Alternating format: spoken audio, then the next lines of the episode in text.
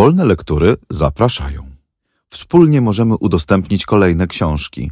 Wejdź na wolnelektury.pl i dorzuć się do biblioteki.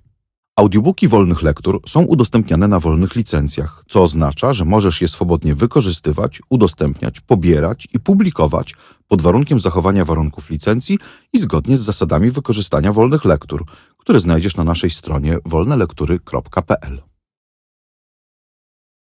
Charles Baudelaire. Kwiaty zła. Tłumaczenie Antoni Lange Adam Emski. Czyta Joanna Niemirska. Nagranie Studio Dźwiękowe Art Republika Rafał Poławski.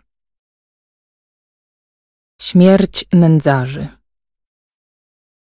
Śmierć jest jedynym blaskiem w mrokach życia Kiru. To jedyny cel życia, nadzieja, podpora, pociecha i wzmocnienie.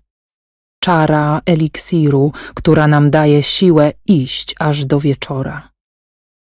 To słońce, co przez burze i śniegi i nędzę na czarnym widnokręgu promieniście świta, jest to sławna gospoda, zapisana w księdze, gdzie wszyscy będą jedli i pili dosyta.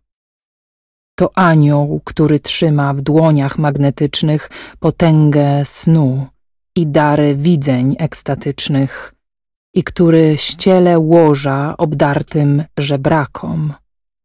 Chwała bogów, spiżarnia mistyczna, słoneczna, sakwa nędzarza, jego ojczyzna odwieczna i wrota ku nieznanym, cichych niebios szlakom.